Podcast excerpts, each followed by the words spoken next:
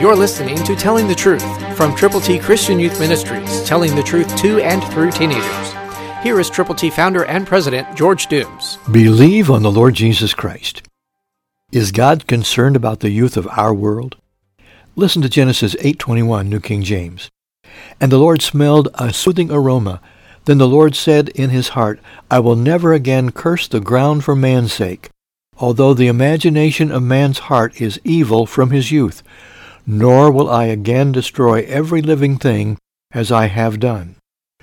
Noah built an altar, and God was pleased in what he did. He is concerned. Listen again to this. Although the imagination of man's heart is evil from his youth. Yes, God is concerned about the youth of our world. He is concerned because evil happens in the heart of young people. We need to use everything we can to share God's glorious gospel with them. We need you to be a teammate with us we want to send you a copy of the New King James Bible with the plan of salvation, and we want to send with that copies of God's ABCs. Write to us. The address will be given at the end of the broadcast.